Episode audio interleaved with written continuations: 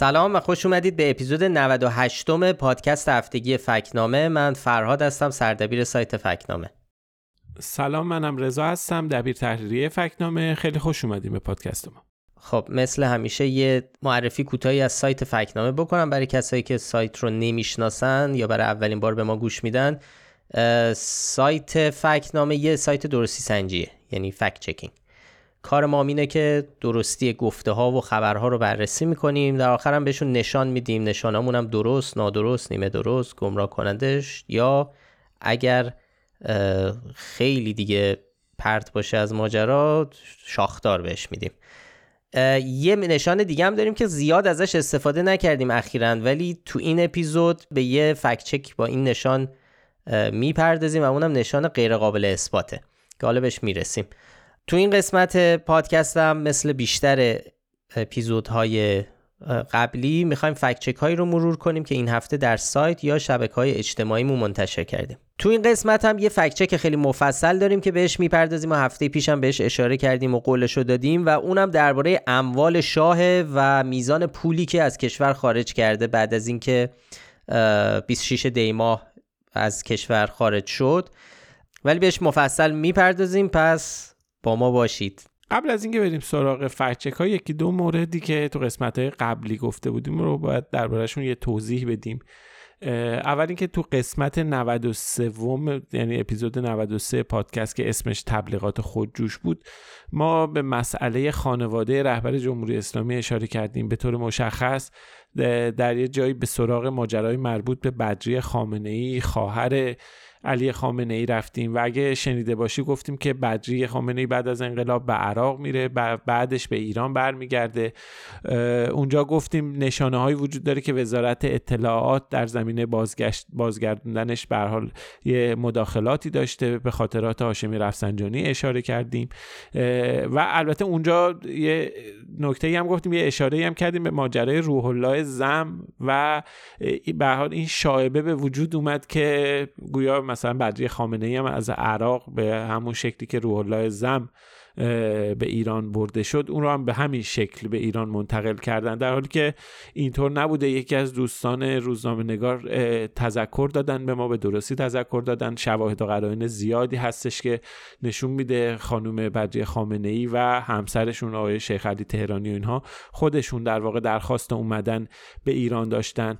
البته باید گفت که عرصه بهشون توی عراق تنگ شده بوده شرایط خیلی ناپایدار وضعیت خیلی نامساعدی داشتن و به حال در موقعیتی قرار گرفته بودن که شاید چاره دیگه ای جز بازگشت به ایران نداشتن. به هر حال این نشانه ها و شواهد قرار محکمی هستش که نشون میده که خانم بدری خامنه ای خودش درخواست بازگشت به ایران داره و بعد شیخ علی تهرانی هم حالا سال بعدش میاد و خودش رو معرفی می‌کنه و برمیگرده بر به ایران. به حال این توضیح بودش که لازم بود بدیم که این شایبه به وجود نیاد که ما به حال منظورمون این بوده که خانم بدری خامنه ای رو مثل رو به زور به ایران آوردن. نه اینطور نبود. یه دوست دیگه هم کامنت داده بود که گفته بود تو اپیزود 96 وقتی که من داشتم راهنمای راستی آزمایی رو که اخیرا منتشرش کردیم و تو دو اپیزود قبلم دربارش حرف زدیم داشتم معرفی می‌کردم یه کلمه ترکیبی رو ذکر کردم و گفتم که کتابچه راهنمای راستی آزمایی رو می‌ذاریم رو بخش مکتب خانه که صفحه آموزشی سایت فکت خانه است. من اینجا اینو به اشتباه گفتم فکت خانه چون فکت خانه یه بخشی از سایت فکنامه است و اون بخشیه که فکچک ها رو می‌ذاریم. مکتب خانه جداست. ببخشید ما سایت مکتب مکتب نامه هم داریم؟ نه. یه ذره اینا همه قاطی شد. ولی می‌خوام بگم که اونجا ساخته نشده به خاطر این تو سرم بوده چون یکی از بخش های سایت ما اسمش فکت خانه است. خلاصه. ولی بعد ایشون خیلی هم لطف داشتن به ما که این هفته ها دارن تون اپیزودهای قدیمی رو گوش میدن و عادت کرده به صدای من و شما آقا رضا. و آخرش هم گفتن استرس هم اینه که این دو قسمت رو گوش بدم از هفته بعد باید وقتای خالی چی گوش بدم. که خیلی لطف دارن دیگه. او اینقدر پادکست های بهتر از ما هست. کم نمیارید. از پادکست. ولی خیلی ممنون از کامنتتون.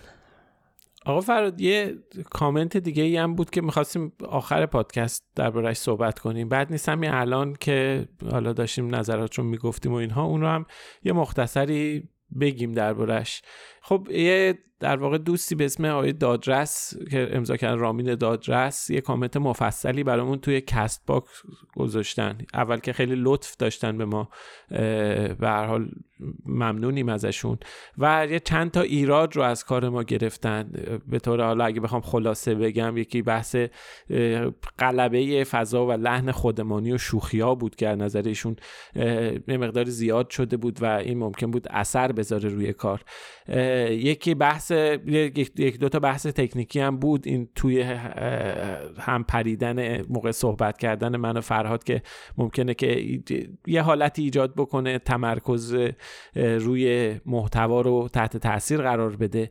و به هر حال بحث تکنیکی هم مطرح کرده بودن که بخشی از قطعا این رو ما در نظر می‌گیریم تمام تلاشمون رو می‌کنیم که مقید باشیم روی اصولی که کمک بکنه اصالت محتوا رو تقویت بکنه و در عین حال هم حالا به هر حال ما سعی می‌کنیم توی فضایی که فضای انگار پشت صحنه فکنامه هم هست کارو ببریم جلو. یعنی اون نوع ادبیات ما سعی می‌کنیم نزدیک بشه به همون اتفاقی که میفته در جلسات تحریری همون همین منوال هستش. رو به هر حال در میون این همه خبرهای سخت و تلخ و اینها که میاد ما با هم صحبت می‌کنیم شوخی می‌کنیم وسط کار. به هر حال اینا رو پیش می‌بریم و این رو تلاشمون این بوده که تا الان این رو هم توی پادکست حفظ بکنیم. امیدواریم زیادی نشه که تاثیر بذاره و سعی می‌کنیم اون ایراده فنی که گرفتن رو هم برطرف بکنیم بهتر اجرا بکنیم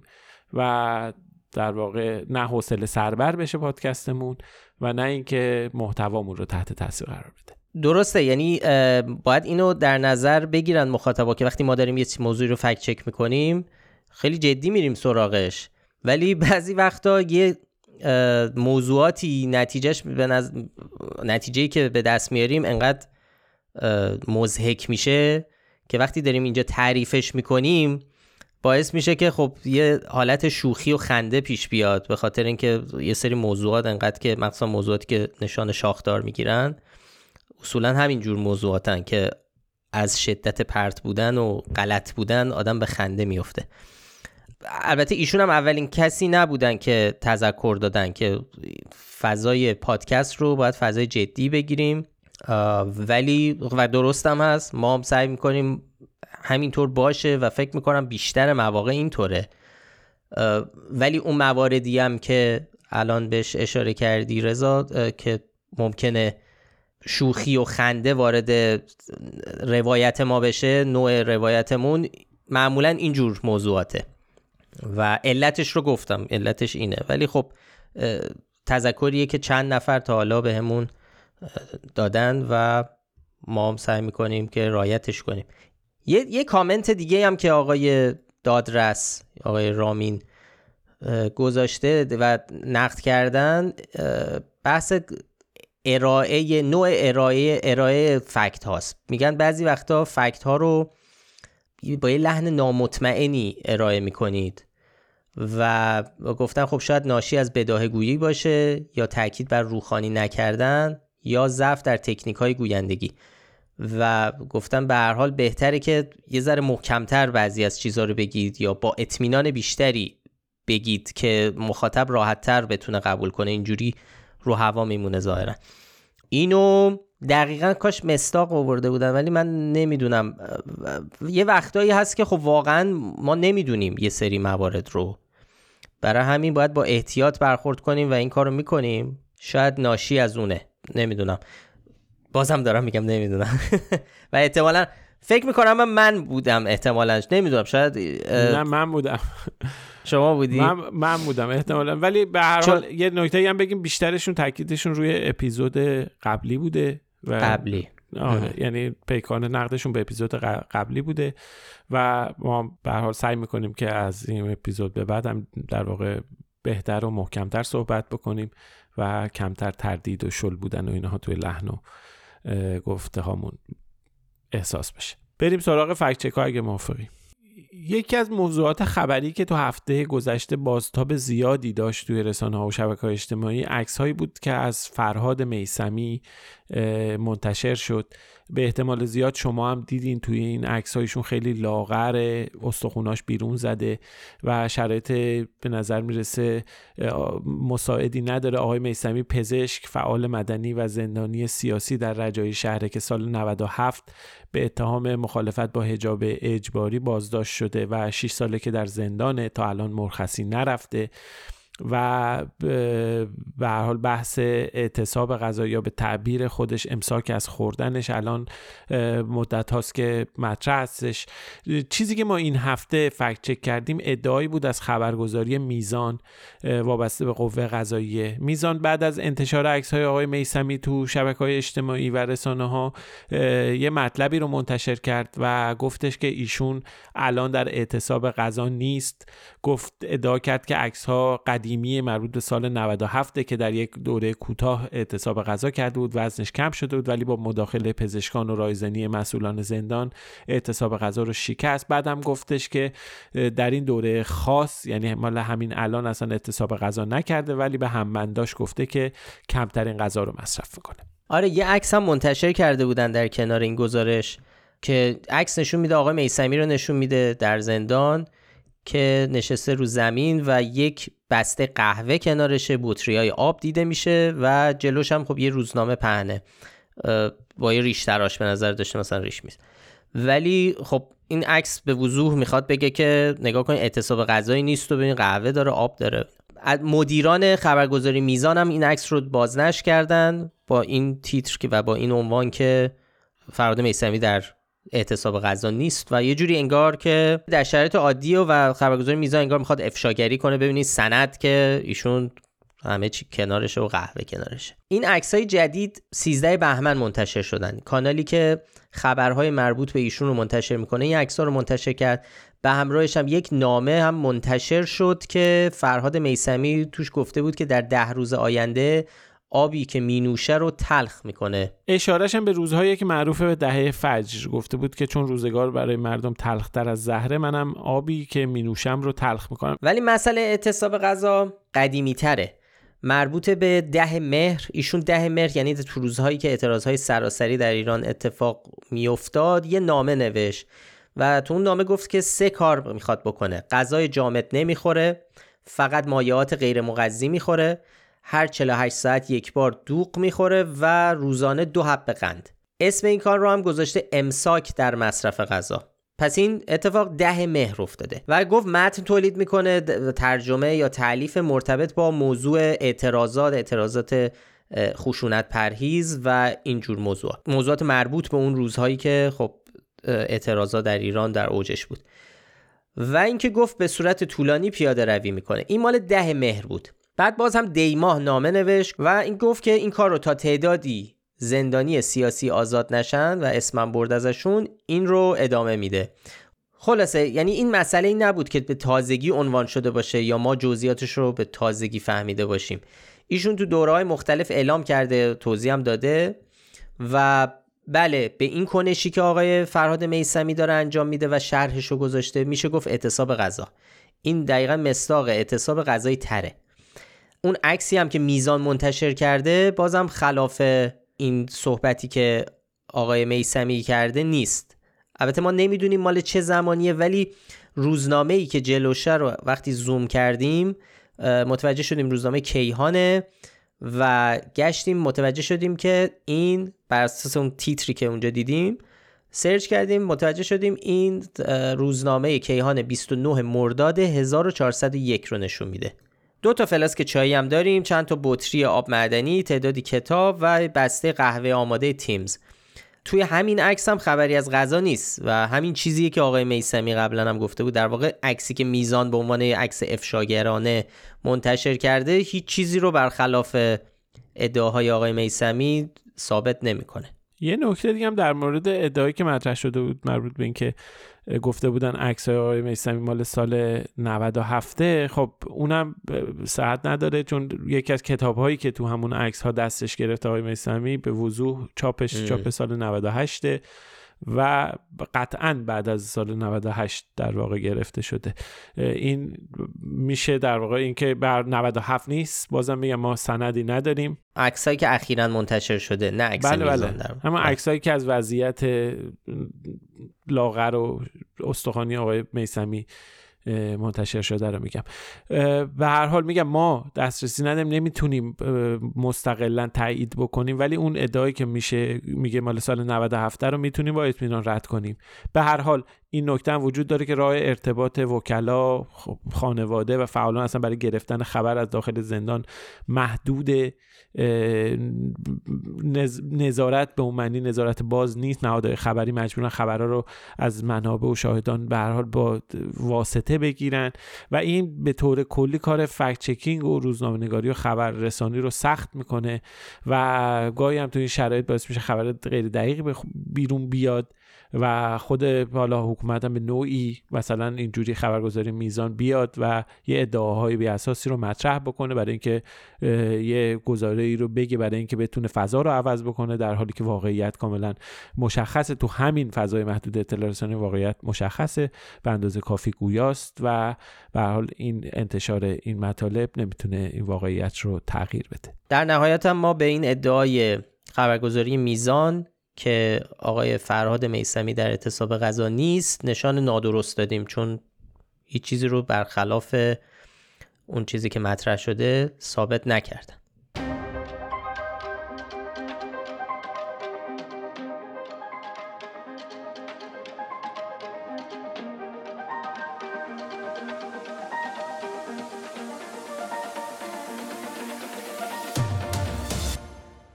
تو این هفته اخیر ما شاهد دو تا زلزله بودیم. یکی تو آذربایجان غربی در ایران در شهرستان خوی و و بعد از اونم چند روز پیش زلزله ای در ترکیه و شمال سوریه که تو صدر خبرهای منطقه و حتی رسانه‌های اروپایی آمریکا بود. دقیقا یکی از بزرگترین و مرگبارترین زمین لرزه های معاصر حداقل تا همین الان هنوز آمار تلفات داره بالا و میره امروز که ما داریم الان ضبط می‌کنیم صحبت از هفت تا هشت هزار کشته شده است. ولی این آمار خیلی با سرعت زیادی داره افزایش پیدا می‌کنه. تا همین الان جزء ده تا زلزله مرگبار قرن حاضر قرن 21 میلادی محسوب میشه و به خیلی خبر مهم و تکان دهنده است.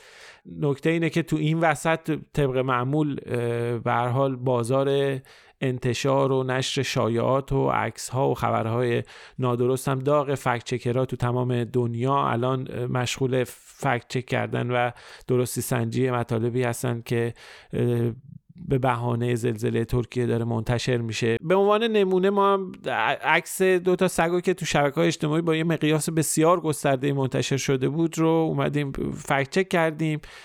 عکس های سگایی هستن روی آوار دارن راه میرن مثلا دست یه نفر از آوار اومده بیرون و سگی کنارش نشسته. خب این عکس ها به عنوان عکس زلزله ترکیه منتشر شده خیلی هم تاثیرگذاره ولی خب این عکس ها مربوط زلزله ترکیه نیست. عکس ها قدیمیه. عکس تزیینی از این استاکاست از این عکسایی که تو سایت های فروش عکس وجود داره. و به هر حال بازار انتشار اینجور مطالب زیاده. ما باید حواسمون باشه در کنار تمام چیزهای لازم توی بحرانهایی مثل زلزله باید حواسمون به انتشار اخبار عکس ها و تصاویر نادرست هم باشه که آثار سو و مخربی می‌تونه به دنبال داشته باشه. حالا گفتی فکت چکرها دارن مشغول فکت چک کردن اخبار نادرست درباره این زلزله بعد نیست یه اشاره هم بکنیم به سایت تیت که یه سایت فکت چکینگ در ترکیه و دفترشون هم در آنکاراست. جز فکت چکرهایی که ما تو فکنامه خیلی دوستشون داریم از نزدیکم آشناییم با دوستانی که اونجا فعالیت می‌کنن. یه کار جالبی که کردن انتشار یک دستورالعمل فکت چکینگه. یه سری توصیه و یادآوری توش هست که فهرست کردن هشدار میدن که هر وقت یه فاجعه ای رخ داد زلزله سیل بلایای طبیعی یا انسانی حواسمون به یه سری موارد باشه که من می‌تونم یه ذره مرورش بکنم با هم بخونیمش. مثلا یه چیزی میگن که خب ما اینجا زیاد گفتیم وقتی چیزی رو شک دارید که درسته یا نه منتشرش نکنید شعرش نکنید حتی اگر جالب باشه حتی اگر خیلی تاثیرگذار باشه. و تاکید می‌کنن که شبکه های اجتماعی رو دست کم نگیرید. یعنی ممکنه یه چیز کوچیکی که می‌ذارید یهو تبدیل بشه به یک محتوای وایرال و بارها و بارها دیده بشه. یعنی فکر نکنید چون من که مخاطب زیادی ندارم من یه چیزی رو شیر می‌کنم. همون ممکنه شروع کننده یک روندی باشه. میگن معمولا آمار و ارقام نهایی با تاخیر به دست میاد. زود نخوان یه عددی رو منتشر کنید. سب کنید. ببینید منابع رسمی تر چی میگن منابع معتبر چی میگن و سعی کنید اونا رو منعکس کنید. به جای اینکه هر کی هر چیزی گفت شما ریتوییت کنید یا بفرستید تو گروه فامیلی یا به حال تو شبکه اجتماعی شیر کنید. یه چیز دیگر که توصیه می‌کنه سایت تیت میگه حواستون باشه که هشتگ ها ممکنه تحت کنترل ترول ها باشن. ترول ها خب دوست دارن دیده بشن خیلی وقتا کمک کردن به یک هشتگ باعث میشه یه جریانی بیشتر دیده بشه. حالا ما لینک اینا رو می‌ذاریم. اگر خواستید با جزئیات بیشتری بخونید متن البته ترکیه خب ولی خب می‌تونید از مترجم اتوماتیک گوگل هم استفاده کنید.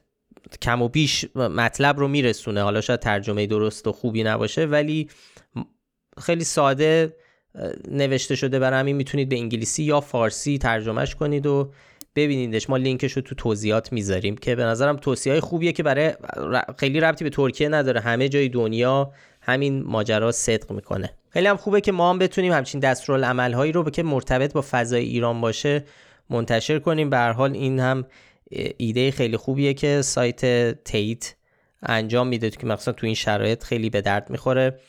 اصولا اصلا سایت تیت ما خیلی دوست داریم چون خیلی خلاقن تو این موارد. به حال ما مستاق انتشار اخبار بیپایه و اساس و جلی رو تو زمین لرزه خوی هم داشتیم. خب این زلزله چند روز قبل از زلزله ترکیه رخ داد و همون موقع یه شایعه‌ای اومد تو شبکه های اجتماعی بعضا به رسانه ها هم راه پیدا که یه شایعه‌ای که خیلی viral شد درباره ارتباط زمین لرزه خوی با برداشت لیتیوم از دریاچه ارومیه. به هر حال بحث برداشت لیتیوم و تاثیرش رو خشک شدن دریاچه ارومیه از چند ساله که چند یعنی مدتیه که به هر حال مطرحه. توی شبکه های اجتماعی توی رسانه ها به خصوص در شمال غرب ایران زیاد دربارش صحبت می‌کنن. خب ولی این بار بعد از اینکه این زمین لرزه به وجود اومد این خبر دوباره وایرال شد. به طور مشخص یک توییتی که خیلی نقش داشت توی گسترده تر شدنش. توییت آقای مرتضی اسماعیل پور بود که به حال اومده بود البته اون در قالب یه سوال مطرح کرده بود گفته بود که به من رسیده یه پیامی که گفته اجازه نمیدن این لیتیوم باعث زلزله شده و اجازه نمیدن کمک انسانی به خوی برسه و محدودیت. و ایناست. به حال این توییت خیلی دیده شد زیاد چرخید و در کنارش مسائل دیگه هم مطرح کردن از هارپ گفتن از یه چیزه به هر حال خیلی مسئله پیچید و ماجرای لیتیوم و زلزله تبدیل شد به یکی از موضوعات بسیار پر بحث در شبکه اجتماعی. حالا قبل از اینکه بریم سراغ fact check ش یه توضیح کوتاهی هم بده که لیتیوم مثلا چیه که به خاطر اینقدر مهمه که بخوان به خاطر برداشتش دست به همچی کارهایی بزنن نذارن یعنی این مخفی کاری ها لازم باشه. ببین خب لیتیوم خب یه عنصر شیمیاییه. حالا نمی‌خوام وارد چیزای بکشیم که چه ویژه ولی به هر حال به طور خلاصه اینکه این لیتیوم در ساخت باتری های قابل شارژ موبایل و لپتاپ و دوربین دیجیتال و حتی باتری خودروهای برقی و اینا کاربرد داره به همین دلیل خیلی استقبال ازش زیاد شده. و جز اولویت های معدنی شده تو خیلی جاهای دنیا. معادن لیتیوم خیلی مورد توجه قرار گرفته. توی ایران هم اتفاقا ما رفتیم چک کردیم منابع رسمی رو. جز اولویت های مثلا وزارت صنایع و معادن و اینها هستش. جز برنامه تو بودجه مثلا عمومی هم بهش اشاره شده. جز چیزایی که طرحهای معادنی که اولویت داره بهش اشاره به هر حال یه ماده هستش که در سالهای اخیر خیلی مورد توجه قرار گرفته ارزش بالایی پیدا کرده و به همین دلیل به نظر میسه حول و حوشش به نظر میسه که به وجود اومدن چنین شایعاتی غیر قابل انتظار نباشه. اما در این مورد خاص مسئله اینه که خب این سناریو رو باید ببینیم چه جوری مطرح شده. یعنی اینکه لیتیوم چه ربطی به زلزله می‌تونه داشته باشه. خب این دو تا فرض رو در نظر گرفته و بر اساس این دو فرض نتیجه گرفته. فرض اول اینه که دریاچه ارومیه به دلیل برداشت لیتیوم عمدن خوش شده و فرض دوم اینه که خوش شدن دریاچه باعث زلزله شده. خب اگه موافقی اصلا با فرض دوم صحبت شروع بکنیم که اینکه آیا خوش شدن دریاچه باعث زلزله میشه. خب ما این رو می‌دونیم که خوی یه منطقه لرزه خیزه سابقه زلزله های بزرگ رو داره زلزله های در همین ابعاد و اینهایی که اتفاق افتاد و پیش از اینکه اصلا دریاچه خوش بشه یا لیتیومی در کار باشه به حال اونجا زلزله می اومده اما در این حال یه فرضیه های علمی هم هست که کارشناسا دارن مطرح می‌کنن درباره به عنوان فرضیه علمی تاثیر خوش شدن دریاچه تاثیر از بین رفتن آبهای سطحی روی توالی زلزله. این یه فرضیه علمیه که مطرح کارشناسا هم صحبت کردن. به طور مشخص آقای دکتر مهدی زاره در این باره مصاحبه کرده. زلزله شناس و استاد پژوهشگاه زلزله شناسیه. در این باره صحبت به این یه فرضیه علمیه. اما اینکه بگیم این زلزله به خاطر خوش شدن دریاچه ارومیه به وجود اومده این حرف این گفته علمی نیست. یعنی این چیزی کسی نمی‌تونه در این باره صحبت بکنه و نظر قطعی بده. در مورد بحث بعدی هم که بحث لیتیومه نکته اینه که هیچ سند هیچ گزارش قابل تعملی هیچ گزارش مستندی ما نداریم که نشون بده که اصلا لیتیوم داره از دریاچه ارومیه برداشت میشه یا اصلا طرحی برای برداشتش هست یا حتی مطالعه ای داره انجام میشه. ما چند تا نقل قول ناقص و گمراه کننده و یکی دو تا گزارش رسانه ای داریم که در سالهای گذشته به این مسئله اشاره کردن. ولی این نقل قول ها در حد طرح فرضی است و خیلی هاشون هم ناقص و گمراه کننده است و چیزی رو اثبات نمی‌کنه. قبلا هم خیلی از این فرضیاتی که گفته شده در این باره از طرف نهادهای رسمی از طرف نهادهای علمی مثل پژوهشگاه علوم زمین و اینها هم رد شده. و اینکه اصلا کلا آیا منطقه ارومیه خیلی مست دریاچه ارومیه مستعد برداشت لیتیوم هستش این هم از طرف همین منابع علمی که گفتم رد شده و fact محکمی نداره. یعنی لیتیوم دریاچه ارومیه اونقدر بالا نیست. کلا خب به طور معمول لیتیوم رو از تو آب دریا خیلی بالاتر بیشتر از اونجا برداشت می‌کنن. توی خیلی منطقه آمریکای جنوبی هم مستعده. و اینکه حالا به هر حال رئیس پژوهشگاه علوم زمین هم گفته اگر بخوایم از اونجا می‌تونیم برداشت کنیم و دریاچه ارومیه چنین ظرفیت و پتانسیلی رو نداره. یک گزارشی که خب خیلی از شایعات هم به اون استناد می‌کنن یه گزارشی که خبرگزاری جمهوری اسلامی ایرنا منتشر کرده بود در شهریور 1401 با عنوان لیتیوم ارزش خوش شدن دریاچه ها را دارد. اینو می‌خوای توضیح بدی دربارش که چی میگه تو این گزارش که این شایعات بهش استناد می‌کنن؟ بله این گزارش خیلی در واقع نقطه عطف اصلا این داغ شدن این شایعه این گزارش تو بخش گزارش های پژوهشی خبرگزاری ایرنام منتشر شده. مطلبی هم که نوشته شده ساختار علمی هم داره. یعنی این آدم می‌بینه در نگاه اول تصور می‌کنه که مبتنی بر فکت های قطعی هستش. اما نکته اینه که تو این گزارش هیچ مستندی عملا وجود نداره. فقط بحث طرح فرضیه کرده. نه چیزی از به یک سری چیزها لینک داده یعنی به یه سری منابع استناد کرده که بعضیشون اصلا استنادشون ناقص و گمراه کننده است. به طور مشخص مثلا یه جای مطلب نوشته شده در ایران لیتیوم رو از عمق نیم متری استخراج می‌کنن. به یه خبری هم لینک داده در صورتی که اصلا اون عمق نیم متری ربطی به لیتیوم نداره. توی اون خبر اصلی لینک اصلی متوسط عمق استحصال معادن در ایران هستش. یعنی کلا یه چیز دیگه ای اومده به یه چیزی بعد اومده به یه سری اظهار نظرها به یه سری نقل قولها از مقام های محلی استناد کرده که, که اونها هم در واقع بیشتر طرح زر... یعنی وقتی میریم متن رو نگاه می‌کنیم اونها هم توی اون خبرها هم نشانه از اینکه داره لیتیوم برداشت میشه یا اینکه مطالعه انجام شده نیست. بلکه دارن میگن که آقا به هر حال در استان ظرفیت هایی وجود داره. مثل مثلا این ظرفیت هست ما می‌تونیم بریم ببینیم لیتیوم هست انقدر گرونه مثلا بیایم استان رو متحول کنیم. از این چیزاست. خلاصه این مقاله که در خبرگزاری ایرنا منتشر شده تاریخش هم 1401 یعنی اخیرا هم هست. این مقاله چیز جدیدی نمیگه. fact ی رو معرفی نمی‌کنه. فقط اومده و این تیترش تیتر خب گول زننده ایه که لیتیوم ارزش انگار مثلا می‌خوان دریاچه رو خشک بکنن. اگر لیتیومی وجود داشته باشه خب از دریاچه خوش نشده هم می‌تونن به دستش بیارن. لازم نیست که بیان دریاچه رو به عمد خوش بکنن. به هر حال این چیزی که داره منتشر میشه خبر نیست. تنها چیزی که ما پیدا کردیم توی تمام آرشیو خبرگزاری رو نگاه کردیم تنها چیزی که پیدا کردیم یک مصاحبه قدیمیه. توی خبرهای قدیمی تو قال تو آرشیو ایرنا تو قالب تلکس هایی که قبلا می‌زدن مال سال 1375 که اونجا مدیر کل معادن فلزات آذربایجان غربی داره میگه که چه املاحی در استان استحصال میشه برداشت میشه. اونجا یه لای کلی مواد دیگه کلمه لیتیوم هم میگه. وگرنه هیچ سند دیگه ای مبنی بر این که در آذربایجان غربی از لیتیوم در واقع طرح مطالعاتی حتی و اینها از بر برداشت لیتیوم باشه هیچ گزارشی وجود نداره. ما به دقت گزارش های سازمان توسعه و نوسازی معادن ایمیدرو رو بررسی کردیم. اینا رو هم دقت نگاه کردیم. چیزی واقعا پیدا نکردیم. یعنی عملا نشونه قوی و محکمی مبنی بر اینکه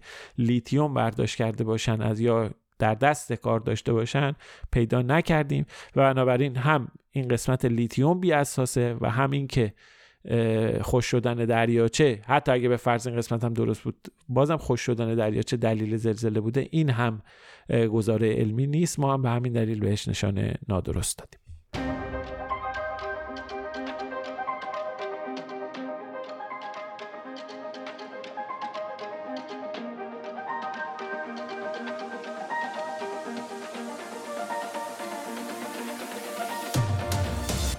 درباره زلزله خوی یک فکچک دیگه هم منتشر کردیم و بعد از مدت ها فکچکی داشتیم که بهش نشان غیرقابل اثبات دادیم. تعریف غیرقابل اثبات هم رو سایت ما اینه که گفته یا آمار را نمی‌توان با فکت های قابل دسترس تایید یا رد کرد. مسئله مربوط می‌شد به ماجرای پیشنهاد کمک ترکیه به ایران سر زلزله خوی و اینکه ایران گفته ما این ادعا رو رد می‌کنیم. حالا ماجرا از چه قراره؟ دهم بهمن رئیس هلال احمر ترکیه. یه توییتی می‌کنه که هلال احمر ترکیه بلافاصله پیشنهاد کمک خود را به ایران ارسال کرد اما ایرانیا تشکر کردن گفتن خودشان از پسش برمیان. خب خیلی ها انتقاد کردن به ایران که چرا این اتفاق افتاده؟ جون مردم براتون مهم نیست. این قصه ها. و خب واکنش های منفی داشت خیلی زیاد تو شبکه های اجتماعی و فضای مجازی. دو روز بعد از این توییت هلال احمر ایران واکنش نشون داد. سخنگوش گفت که تا, تا کنون هیچ پیام رسمی و غیر رسمی از طرف ترکیه مبنی بر کمک به خوی نگرفته. سه روز بعد از توییت رئیس هلال احمر ترکیه هم پیر حسین کلیون رئیس سازمان هلال احمر هم این دریافت پیشنهاد از طرف ترکیه رو تکذیب کرد گفت این اصلا صحت نداشته. کلیوند بعدا خودش بابت این میگه به رئیس هلال ترکیه گلایه کردم که همچین حرفی زدی و ایشون به صورت مکتوب به خاطر مشکلی که از طریق شبکه مجازی به وجود اومده عذرخواهی کرد. کلیون ولی هیچ سندی برای این ادعاش ارائه نمی‌کنه. ما هم پیگیری کردیم از خود رئیس هلال احمر ترکیه توضیح خواستیم در توییتر ولی جوابی ندادن. خود هلال احمر ترکیه هم پاسخی به تکذیب هلال احمر ایران نداده و اصلا این ماجرا مسکوت مونده یه جوری. و به نظر می‌رسه که هر دو طرف ماجرا می‌خوان یه جوری این قضیه تموم شه و رد شه. برای همین ما الان تنها چیزایی که داریم گفته رئیس هلال احمر ترکیه است و تکذیب هلال احمر ایران. و این وسط معلوم نیست که کی داره درست میگه و ما به این نتیجه رسیدیم که باید بعد از مدت ها از نشان غیرقابل اثبات استفاده کنیم و این نشان رو دادیم به این گفته آقای کلیوند. بعدم البته اینکه جوابم ندادن یکی دو روز بعد از اینکه ما سوال پرسیدیم هم دیگه این زلزله بزرگ ترکیه پیش اومد بله. دیگه اصلا گرفتاری و دیگه اصلا موضوعیت نداره طرح چنین سوالی و اینا توی اون وسط شلوغ درسته.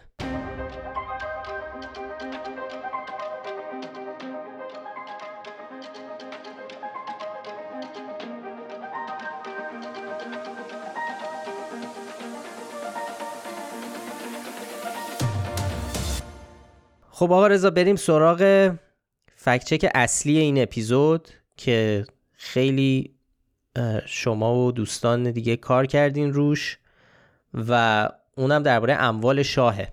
مخصوصا ثروتی که حالا توی بعضی چیزا دیگه افسانه و کلی شایعات هم قاطیش شده. در مورد اون چیزایی که از کشور خارج کرده. خب بهانه اینکه ما هم رفتیم سراغش یه توییتی بود از علی بهادری جهرومی سخنگوی دولت ابراهیم رئیسی که روز 26 دی 1401 به مناسبت سالگرد خروج محمد رضا شاه پهلوی از ایران نوشت که خب اونجا گفته بود که 35 میلیارد دلار اموال ایرانیان 384 چمدان جواهر و الماس دو تاج با 5000 قطعه الماس 50 قطعه زمرد و 368 حب مروارید که از نظر قیمت غیر قابل تخمین است و غیره. اینها بخشی از اموالی است که دیکتاتور هنگام فرار با خود به خارج برد. خب من به ادعای سخنگوی دولت هم یه ویدیویی از خبرگزاری جمهوری اسلامی ایران ایرنا. سه روز بعد از توییت هم خود آقای بهادری جهرومی یه اینفوگرافیک به همین مضمون منتشر کرد از مؤسسه تبیان با عنوان شاه چقدر از ایران برد. ادعاش هم اینه که حالا گزارش رسانه های آمریکایی درباره خروج اموال ایران توسط خاندان پهلوی که نیویورک تایمز و واشنگتن پست و کریستیان ساینس مانیتور رو پوشش داده. که البته فارس یه ادعای دیگه هم به اون ادعای قبلی اضافه کرده بود. اونم بحث تراست چند ده میلیارد دلاری. برای فردی از خاندان پهلوی که به پادشاهی رسید. اونم مطرح بود البته این اولین بار نیست که در این باره ادعاهایی مطرح میشه. من فکر کنم از حتی از از زمان سقوط حکومت پهلوی تا همین الان ما به شکلهای مختلف داریم می‌بینیم ادعاهایی درباره اموال شاه و ثروتی که با خودش برده از ایران مطرح میشه. درسته؟ دقیقا ما به طور مشخص چند تا نمونه رو آوردیم چیز که مثلا پارسال همین موقع و خبرگزاری فارسی ادعایی رو مطرح کرد و گفته فروش گرانترین زمین جهان در لس آنجلس که مال خاندان پهلوی بوده که همون موقع ما فکت چکش کردیم نادرست دادیم. یا در یک نمونه قدیمی تر مثلا روزنامه وطن امروز سال 1391 یه مجموعه از ادعا رو مطرح کرده بود راجع به املاک شاه در والا هومه لندن و ایتالیا و اینها صحبت کرده بود قصرها و اینها در خارج از کشور. به هر حال ما همه اینا رو اومدیم به گذاشتیم و دستبندی کردیم. به این نتیجه رسیدیم که کلا پنج نوع ادعا مطرح شده که یکی یکی دونه دونه اینا رو اومدیم بررسی کردیم. توی مقاله خیلی هم مفصل شد فقط 7500 کلمه با متن این فکت که خیلی مفصله. امیدوارم اگه علاقه داشتین حوصله بکنید. بخونید. من خودم چون خیلی علاقه داشتم این موضوع خوندم. زحمت تحقیقش هم دوستمون سهل کشید. و خیلی به نظر من که مطلب جالب شد حالا آره ما خب ما همونجور که گفتی ادعا رو به پنج مورد دستبندی کردیم. یکیش خروج تاج شاهنشاهی با بیش از 3000 قطعه الماس و تاج شهبانو با 1600 و بیش از 1600 قطعه الماس. دومی املاکی که تو سراسر جهان دارن. سومی خروج بحث سی خروج 35 میلیارد دلار. چهارم اون تراستی که گفتی تراست 22 میلیارد دلاری. و در آخر هم خروج 384 چمدان حاوی عتیقه و جواهرات توسط فرع پهلوی. خب موضوع اول بریم سراغ ادعای مطرح شده درباره خروج دو تاجی که دربارش حرف زدیم. و اینکه خب این چقدر معتبره؟ آیا این دو, تا این دو تاج خارج شده با شاه یا نه؟ خب این خیلی مطرح شده این ادعا یعنی خیلی معروف بوده. خیلی آدم آمدن در همون ثانیه اولی که آقای بهادر جهرومی توییت رو زد اومدن فکت چک کردن از جمله حسین دهباشی و افراد دیگه این دوتا تاجی که گفته هر دو تو موزه بانک مرکزی توی تهران هستن. این موزه خب بعد از کرونا تعطیل شده و هنوزم باز نیست برای بازدید عمومی. یه شبهاتی هم پیش اومده بود که پس این تاجا الان نکنه بردنشون از این چیزا که آقای زرقامی که وزیر میراث فرهنگی و گردشگری هم هست رفت یه بازدیدی کرد و به هر حال نشون داد تایید کردن که اون تاجا سر جاشه و تو موزه نگهداری میشه. پس این قسمتش درباره ادعای اول هیچ تردیدی وجود نداره. پس خیلی زود این رد شد. بله دقیقا. خیلی زود رد شد. یعنی واضح بود و حالا البته بعدش هم بازم این ادعا رو مطرح کردن این باعث نشد که عقب نشینی کنن. برای ادعای دیگه رضا اون بحث خروج 384 چمدان پر از جواهره که طبق تحقیقات ما هیچ سندی در تاییدش وجود نداره و معلوم نیست دقیقا این عدد از کجا اومده. دقیقا. حالا خب کلا حالا اصلا منطق این که 384 تا چمدون پر از جواهر شما بیای جا بدی توی هواپیما اونا خودش هم ولی حالا شاید هم بگن چند تا هواپیما بوده. اما نکته اینه که حالا ما میگیم این عدد وجود نداره. در گزارش هایی که منابع جمهوری اسلامی منتشر کردن چندین بار به خروج چمدان های پر از جواهر اشاره کردن اما هیچ عدد 384 نیامده یا ما ندیدیم. به طور مشخص مرکز اسناد انقلاب اسلامی تو گزارش های خودش به نقل از احمد علی مسعود انصاری که از نزدیکان خانواده پهلوی بوده زمانی مباشر مالی شاهزاده رضا پهلوی در خارج از ایران بوده و اینها اونجا به چهار تا جعبه بزرگ جواهرات اشاره میشه. که حالا خود اونها هم در صحتشون تردید وارده. یعنی به حال صحبت آقای انصاری توی این مقاله خیلی اومده چون یکی از منابع مورد استناد نهادها و رسانه های جمهوری اسلامیه. مسائلی که مطرح می‌کنه در این باره به حال در بالقوه در معرض اینکه انگیزه های شخصی و اینها داشته باشه. چون اختلافات مالی با خانواده پهلوی داشت به دادگاه کشیده شد. این که این انگیزه های شخصی ممکن باشه مطالب خلاف واقع بگه به هر حال احتمال مطرح. این چیزایی که میگه رو ما نمی‌تونیم به عنوان فکت مطمئن یا محکم و موثق بهش استناد بکنیم. اما اگر هم استناد بکنیم بازم تو این صحبت های آقای انصاری و چیزایی که تو مرکز اسناد انقلاب اسلامی صحبت چهار تا جعبه جواهرات و نه 384 تا که خیلی عدد بزرگ و غیر منطقیه. 384 چمدون. بله چمدون. آره. حالا درباره چیزایی که ادعا میشه که شاه خارج کرده یه ادعای دیگه است و اون که اشاره کردیم و اون خروج 35 میلیارد دلار پوله که خب ظاهرا مستند به گزارش هایی که 43 سال تو در طول 43 سال گذشته تو چند تا رسانه غربی منتشر شده. که اون اینفوگرافیکی که مؤسسه تبیان منتشر کرده بود در واقع ارجاع داده بود به این رسانه بله این بحث خروج به عدد 35 میلیارد دلار بارها تو رسانه های غربی منتشر شده. اما چیزی که گفته نشده اینه که این عدد به عنوان رقم ادعایی جمهوری اسلامی مطرح شده و تاکید هم شده تو اغلب گزارش ها که هیچ سندی در تایید اون ارائه نشده. یعنی که اومدن میگن که شاه چقدر اموال داشته؟ کسی دقیقا نمی‌دونه. برآوردها اینه جمهوری اسلامی ولی میگه که 50 میلیارد دلاره که بعدا کردتش 35 میلیارد دلار و برای این سندی ارائه نمیده. این چیزی که توی متن این گزارش اومده بعدا شده دستمایه که بیا ببینید که مثلا به عنوان فکت از این استفاده شده. به عنوان فکت از این استفاده میشه. در صورتی که یه چنین چیزی ادعایی مطرح نشده. برآوردهایی هست. توی بعضی اشخاص نزدیک به شاه از جمله دوستانش صحبت از بین یه چیزی رقمی بین مثلا 50 تا 100 میلیون دلار کردن. میلیون دلار حالا میلیون دلار هم عدد بزرگه ولی میلیارد دلار خیلی چیز عجیب غریبیه. این بزرگی 35 میلیارد دلار رو می‌خوای بگی که یه یه مرور بکنم یه نگاهی بکنم که اصلا یعنی چی 35 میلیارد دلار؟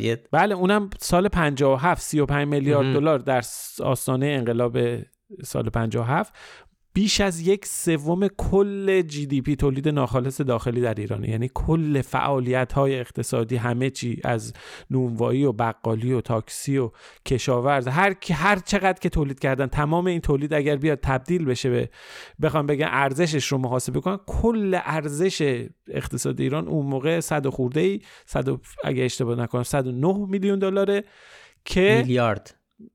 109 میلیارد دلاره که بعد وقت میگن که 35 میلیارد دلارش رو خارج کرد. حتی این عدد در مقایسه با درآمدهای نفتی ایران پیش از انقلاب هم خیلی چشمگیره کل درآمدهای نفتی تاریخ ایران از اولین زمان مظفرالدین شاه تا پیروزی انقلاب کلا 140 میلیارد دلار بوده که حالا مثلا اگه مشخصا بگیم اون دوره‌ای که قیمت نفت رفت بالا 1352 تا 1357 زمان شاه 100 و کمتر از 113 میلیارد دلار درآمد نفتی بوده. یعنی فرض این که 35 میلیارد دلار رو اگه بخوایم بپذیریم که عدد درستیه یعنی باید این رو قبول بکنیم که بیش از یک سوم کل درآمدهای نفتی قبل از پیروزی انقلاب توسط شاه از کشور خارج شده. خب این عدد غیر منطقیه خود حالا اگه بخوایم بدونیم ما که حالا به طور مستقل هم نمی‌تونیم بگیم که شاه چقدر بوده اما تمام برآوردهایی که حالا ارائه شده و منطقی و معقولا به نظر می‌رسه روی همون 50 تا 100 میلیون دلار. خود شاهزاده رضا پهلوی هم تو مصاحبه گفته بود 62 میلیون دلاره که ثروت شاهه. اینکه ثروتیه که در جاهای مختلف در بانک های خارج از کشور و بنیاد پهلوی داشته. که بله اینو مطرح می‌کنن یه مقدارش هم میگن یه, یه چیزیش هم توی سری دعوای حقوقی و مشکلاتی از بین میره که میشه حد زد. احتمالا اشاره دارن به همون اختلافات مالی که با اون آقای انصاری داشتن که چند دقیقه پیش صحبتش. شد خب این از ادعاهایی که درباره چیزهایی که شاه برده بیرون از کشور. ادعای بعدی درباره املاک منصوب به خانواده پهلویه در خارج از کشور به طور مشخص به پنج ملک اشاره شده که می‌تونیم با هم مرورشون بکنیم. یکیش گفته شده یه جزیره 700 میلیون دلاری در اسپانیا که اتفاقا تو اون ویدیویی که ایرنام تولید کرده بهش اشاره میشه. به همراه یه عکس از یه جزیره. که اون جزیره هم اتفاقا هیچ ربطی به اسپانیا نداره. جزیره مال منطقه هزار جزیره است تو دریاچه اونتاریو مرز آمریکا و کانادا. یه ملک هم وسطش هست صاحبش مشخصه. مال یه, ثروتمند آمریکایی بوده که بعدا هم حالا واگذار شده. الان برای کارهای توریستی در اختیار اون منطقه در نهادهای عمومی اون منطقه هزار جزیره است. این عکس ربطی نداره اما صرف نظر از این عکس هیچ سندی که نشون بده تو اسناد تاریخی که یه جزیره یا یه کاخی در اسپانیا داشتن خاندان پهلوی در دست نیست. توی اسناد سابق جمهوری اسلامی هم که همیشه یه آدرسی میدن به جایی بعضا حالا می‌رسیم بهش بعضا به کتاب های جلی و خاطرات جلی اسلامی. تو اونها هم حتی اسم چنین جزیره در اسپانیا نیومده و معلوم نیست دقیقا این از کجا آمده این کاملا بیاساسه و میشه گفتش که ادعای نادرستی. ادعای بعدی ملک بزرگ در کوههای راکی آمریکاه که از اون هم نشانی تو اسناد تاریخی دیده نمیشه. خب آخه کوههای راکی هم خیلی جالبه. شما از بالاترین نقاط آمریکای شمالی حساب بکنی آلاسکا و کانادا همجوری تا بیای پایین تا راکی همش. راکی همش. اینکه کجای راکی؟ و جالبم هست تو همون فیلم ایرنا یه تصویری هم منتشر شده که اصلا اون تصویری که گذاشتن دیواره الکپتانه یه بخشی از پارک ملی یوسمیتیه که خیلی هم معروف و مشهوره یکی بزرگترین صخره صاف جهان. خیلی چیز عجیب غریبیه ربطی به املاک شاه و اینا نداره.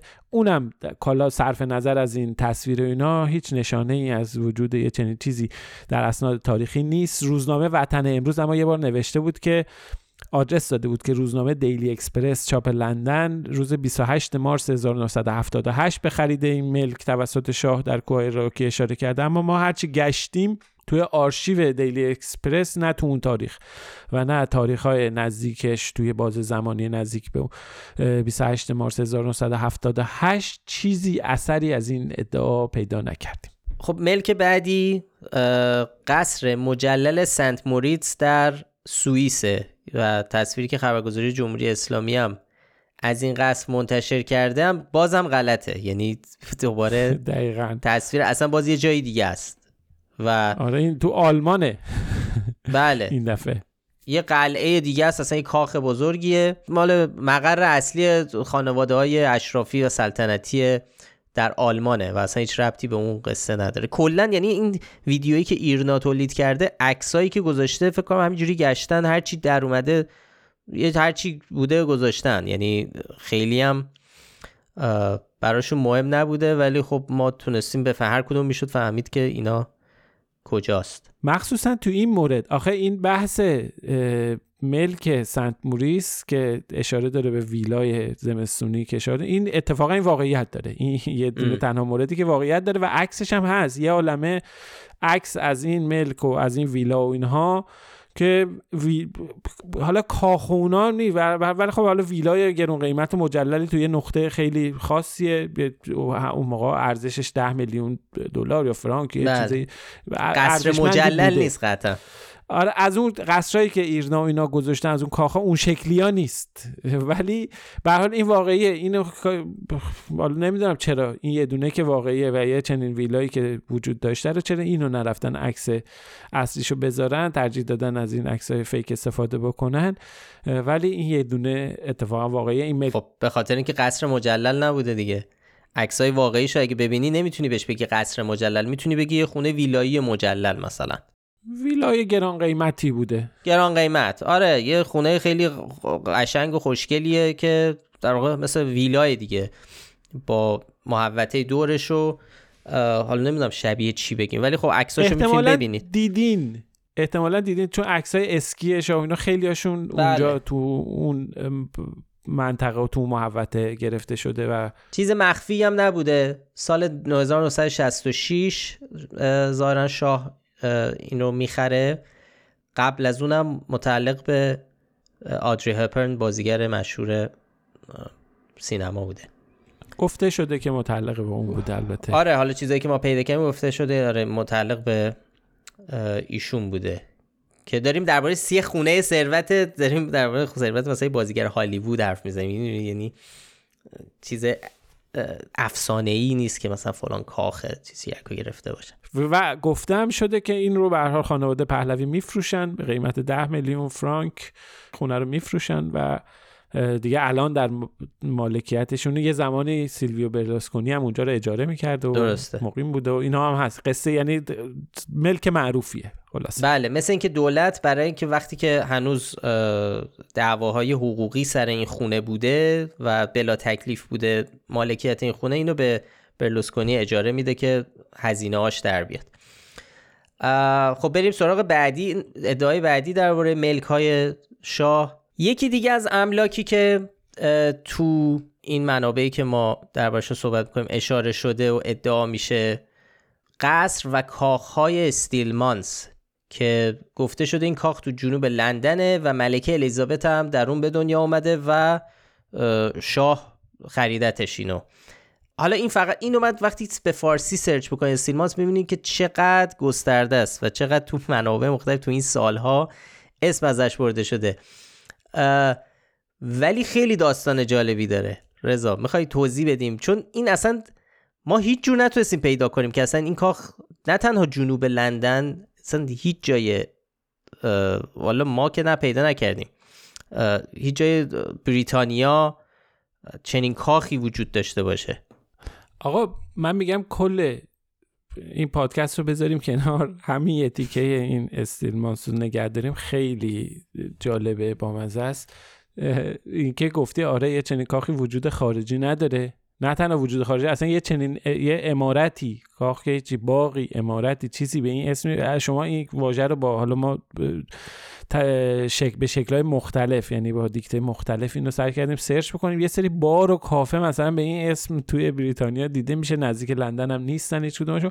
ولی خبری از کاخ و اینا نیست. ببین حالا ما توی فکت که کردیم رفتیم نگاه کردیم تو جنوب لندن. خب فقط یه کاخ وجود داره کاخ که از, از سال 1305 میلادی تا امروز مال خاندان سلطنتی بریتانیا بوده. به هیچ کس دیگه هم واگذار نشده. و, و اصلا این ادعایی که درباره اینکه ملکه الیزابت تو این کاخ به دنیا آمدن به کلی غلطه. چون ملکه الیزابت مشخص کجا به دنیا آمده. در یک آپارتمان شماره 17 خیابان برتون در لندن جنوب تو جنوب لندن هم فقط یک کاخه اونم کاخ التام که از سال 1305 1305 میلادی. تا امروز متعلق بوده به خاندان سلطنتی بریتانیا. و هیچ وقت هم به هیچ نه به شاه کشور دیگه ای نه به هیچ فرد دیگه ای بوده. این, جنوب لندن یه کاخ داریم اونم اینه. و حالا اینش به کنار اینه که حالا نیست. یه چنین چیزی وجود نداره. تا اینو مطمئنی مثلا وجود خارجی نداره. اما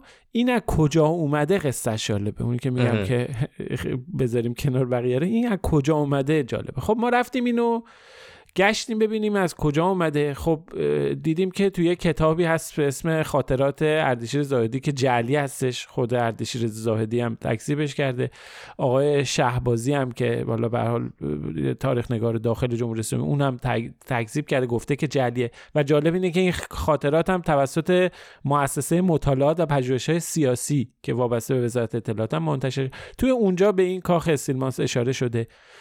آقای روح الله حسینیان رئیس یه زمان رئیس مرکز اسناد انقلاب اسلامی. اونم توی مقاله مفصلی که شکل مقاله های علمی داره توش ارجاع میده به منابع اینا. اون هم توی اون مطلب خودش ارجاع میده به سه تا منبع و به این کاخ سیلمانس اشاره می‌کنه که خیلی جالبه خیلی جالبه. هر سه تا این منابع جعلیان یکی کتاب خاطرات دخترم فرح منتصب به فریده دیبا مادر فرح پهلوی. کتاب جعلی معروف. کتاب جعلی معروفه. منبع دوم کتاب خاطرات پرویز راجی آخرین سفیر ایران در زمان پهلوی توی انگلیسه که آقای راجی کتاب خاطرات واقعی داره با عنوان در خدمت تختاووس که سال 81 منتشر شده. محتواش هم خود آقای راجی تایید کرده. اما منبعی که آقای حسینیان بهش اشاره می‌کنه تو مقاله خودش یک کتاب دیگه است به اسم خدمتگزار تختاووس که به عنوان ترجمه خاطرات راجی منتشر شده که توش محتویات دستکاری شده است. خود آقای راجی هم گفته که این جعلیه و قابل استفاده نیست. و سومی هم همون خاطرات جعلی منصوب به اردشیر زاهدیه که بیشترم گفتیم. خلاصه یعنی اومدن با استناد به یک سری منابع جعلی اومدن و درباره یک کاخی صحبت کردن اسمم ازش بردن آدرس هم دادن و جالبه خاطرات توی مقاله حسینیان رو می‌بینیم. مثلا یه جزئیاتی داره که مهندسین فرانسوی اینو بازسازی کردن. یه مزرعه برای ولیت کنار اون کاخ درست کردن. انجمن سلطنتی پرورش اسب توش داشتن. چشم رو توصیف کردن. و خیلی جالبه. چیزی که وجود خارجی نداره رو براش اومدن درباره جزئیاتش هم صحبت کردن و... آره. یکی دیگه آخ... آخ... یکی دیگه از ادعای درباره املاک شاه هم اینه که گرانترین خانه در ناپل ایتالیا و باغ کاپری. ملک دیگه ایه که خب تو رسانه جمهوری اسلامی به عنوان باغ بزرگ ویلایی مجلل معرفی شده. که این هم هیچ سندی براش وجود نداره درسته؟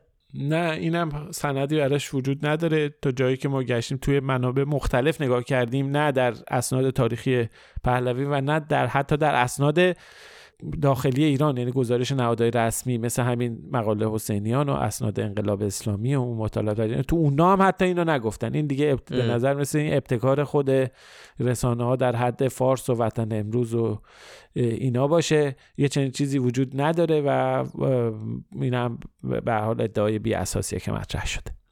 ادعای بعدی هم ادعای درباره ادعای مطرح شده درباره اون تراست 22 میلیارد دلاری برای شاه ایرانه که اونم می‌خوای مختصر توضیح بده که چه سندی هست در تاییدش؟ منبع این ادام آقای انصاریه که گفتیم به حال توی مقطعی بعد از اینکه از ایران میان بیرون همراه خانواده پهلوی بوده نوه خاله فرع پهلویه و می‌دونیم که یه زمانی هم مباشر مالی شاهزاده رضا پهلوی بوده. می‌دونیم اختلافات مالی داشتن به دادگاه کشیده شده کارشون و به هر حال یه صحبتی هم از قبلا هم اشاراتی هم شده.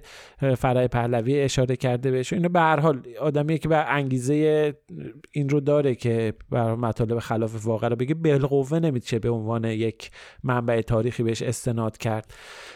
آقای انصاری سه تا کتاب هم منتشر کرده. یه دونه من و خاندان پهلوی من و رضا.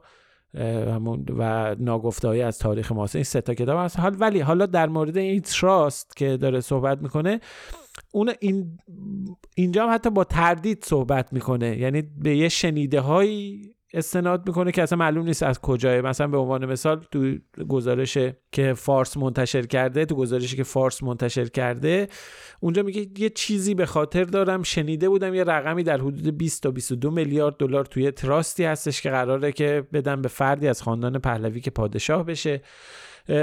و توی مرکز اسناد انقلاب اسلامی هم یه سال قبلترش در واقع سال 1400 بود همین ادعا رو مطرح کرده بود به نقل از آقای انصاری. خلاصه ما نمی‌تونیم یعنی حرف آقای انصاری رو با توجه به زمینه و وضعیت سابقه که داره به عنوان فکت حساب کنیم. این ادعا از طرف خاندان پهلوی هم رد شده. اون رو هم اگه نمی‌تونیم ما این از نظر این کاملا یه ادعای غیر قابل اثباتیه که ما هیچ کدوم از حرفهای دو طرف رو نمی‌تونیم روش بگیم که کدومش واقعیت داره کدومش واقعیت داره یه هیچ اثری از این تراست نیست جای دیگه غیر از این جایی که مطرح شده و به هر حال از نظر تکنیکی یک ادعای بی اساس محسوب بشه خب اینم از حالا ادعاهایی که درباره املاک و اموال شاه که همینجور که دیدین ما, ما بررسی کردیم پر از ادعاهای ساختگی و تخیلی بود دیگه. و حالا چیزی که اول این قسمت هم اشاره کردیم دیگه. چیزی که خود خاندان پهلوی اقرار می‌کنه یا مثلا تایید می‌کنه حدودش ثروت حدود 62 میلیون دلار. به 62 حالا خودش آزاده رضا پهلوی گفته 62 میلیون دلار. فرح پهلوی هم توی گفتگوی تو مستند از تهران تا قاهره به یه عدد این, این در این حد اشاره می‌کنه که ولی اشاره می‌کنه که مثلا 10 میلیون دلارش خرج به گفته خودش خرج سری بدبختی ها شد. احتمالا اون دورانی که هی از این کشور به اون کشور باید می‌رفتن خرج امنیت هزار تا اینجور چیزا. و این همین این این ثروت قراره حالا تقسیم بشه بین بازماندگان شاه. ولی خب به هر حال این ادعایی که اینا می‌کنن. ولی اون چیزهایی که در این روزهای اخیر از مخصوصا از سالگرد خروج شاه رسانه های ایران و بعضی از مسئولای ایران شروع کردن دوباره به بازنشر اینا همه ریشه در یه سری شایعات بی اساسی داره که کاملا ساختگی هن مثل اون ماجرای کاخی که عرض کردیم. بعضی ها مثلا استناد به یه سری حرفهاییه که از اول انقلاب گفته شده و هی تکرار شده تکرار شده و انقدر جاهای مختلف اینو منتشر کردن که یه جورایی تبدیل به فکت شده برای خیلیا برای همینطوری که میگه حالا علاوه بر بی اساس بودن هم یکی از دلایل منطقی که باعث میشه آدم به نادرست بودن ادعای این چنینی رسانه جمهوری اسلامی پی ببره اینه که اگر چیزی بود حتما سندی وجود داشت واقعیتی وجود داشت وکلای جمهوری اسلامی می‌رفتن پیگیری می‌کردن و سعی می‌کردن ببرن دادگاه. کما اینکه مثلا در مورد اون ویلای سنت موریس هم این کارو کردن و تلاش کردن که برن. حالا به حال دادگاه نتیجه نداد و ولی تا الان ما می‌بینیم که اگر سندی مدرک معتبری چیزی در دستشون بود احتمالا یه اقدامی می‌کردن که نشده و تا الان فراتر از عددهای کلی و طرح ادعای کلی ما چیزی ندیدیم. خب خیلی ممنون که پادکست فکنامه رو میشنوید. اگه پیشنهادی به ذهنتون رسید یا نظری درباره ما داشتید مثل دو نظری که در اول اپیزود هم خوندیم که و واقعا این نظرها خیلی می‌تونه به ما کمک بکنه. سه نظر خوندیم. سه نظر خوندیم؟ راست میگی سه بله. نظر خوندیم. سه نظری که خوندیم. اینا هم به ما دلگرمی میده اونایی که به ما لطف دارن و تعریف می‌کنن و میگن چقدر این پادکست رو دوست دارن و هم دوستانی که ایرادای کار ما رو گوشزد می‌کنن بهمون که ما بیشتر حواسمون رو جمع کنیم و پادکست های بهتری رو تولید کنیم. نظراتتون رو می‌تونید تو Castbox تلگرام اینستاگرام و توییتر یا هر جایی که بتونید به ما برسونید برامون کامنت بذارید. ضمن اینکه خیلی خوشحال میشیم این پادکست رو به بقیه هم معرفی کنید. برای پیدا کردن ما هم کافیه اسم فکت‌نامه رو به فارسی یا انگلیسی در همه اپ های پادکست جستجو کنید. ما هر هفته هم لینک مطالبی که تو اون اپیزود بهشون اشاره کردیم رو در بخش توضیحات پادکست می‌ذاریم که بتونید دسترسی داشته باشید و اگه خواستید مفصل تر بخونید بتونید بخونید. تهیه کننده پادکست فکتنامه هم افشین صدریه و هیلا نیکو هم کاورها رو برامون طراحی می‌کنه و مدیر هنریشه آدرس سایت ما هم از فکت‌نامه dot com. وقتتون بخیر و خداحافظ. مراقب خودتون باشید. خدا نگهدار.